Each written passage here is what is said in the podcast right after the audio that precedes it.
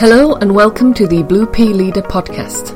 And I'm your host and the founder of Blue Pea Pod, Ruth Sanderson. If you want to become a leader of an organisation where people feel alive and fully contribute, one that really understands who you are, lets you contribute your talents, live your purpose, and make a difference. Listen in now as we share the latest practical ideas and techniques to experience authentic success through leadership.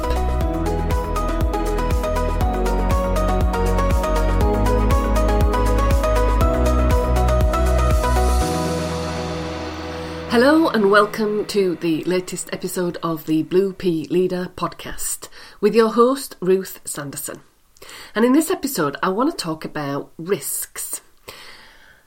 Specifically, I think as a leader, we are constantly taking risks, or we should be.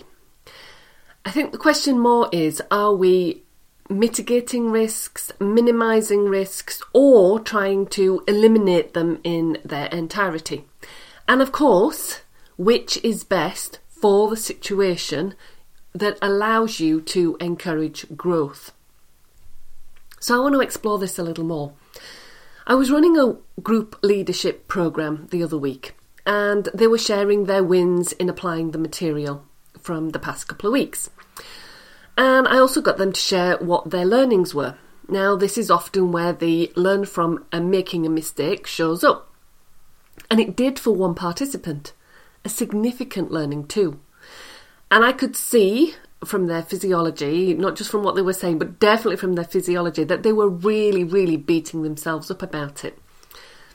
Now, the thing is, it was a valuable learning for others too. One that actually meant they didn't need to personally make the same mistake in order to learn from it. Now, one of the things that's important to me as a leader of course is that I can reframe things for a participant. And so I said to her that as a leader, if you get to the end of the year and you haven't made any mistakes, you haven't been leading. And it was like watching the night sky light up. Her entire physiology changed. Her response, along the lines of, I'd never thought about it like that before, thank you. And I went from having somebody in their head beating themselves up and feeling ashamed to somebody who was raring to learn the next chunk and with the confidence to go back and apply it. I also had a few more of the participants willing to step further outside their comfort zone and take a risk. Now, of course, when we take risks, we can also take measures to mitigate or minimise the impact if something does go wrong.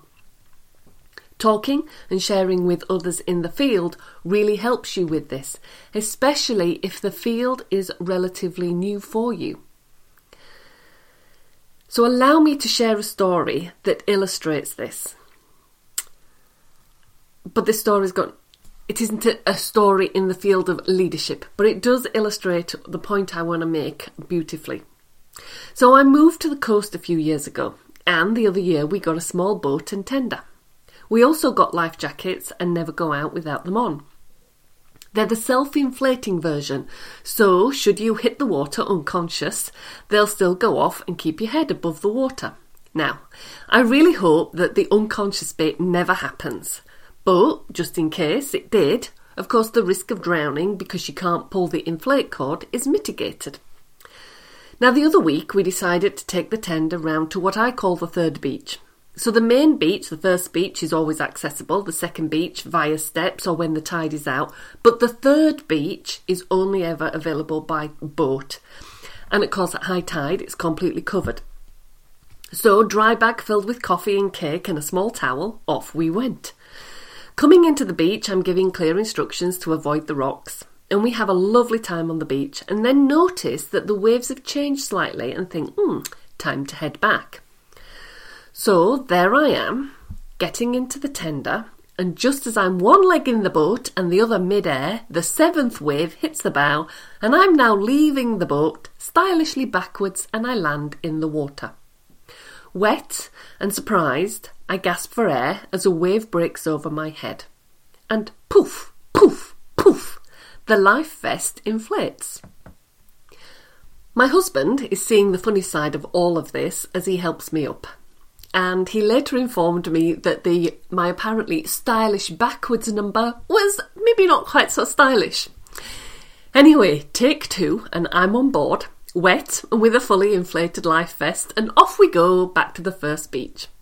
Now, I live in a village, and the next day one of the old fishermen asked how our trip went. He also had a knowing smile on his face. We told him, and it brightened his day. Over the next three or four days, people asked me how I was. Yes, word had got around.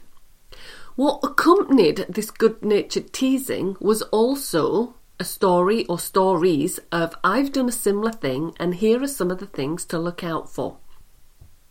Now, somewhere in all of this, one of the things I did actually learn was it turns out that most accidents with boats happen when you're getting into and out of them, and apparently most people only think to wear their life vest when they're out at sea.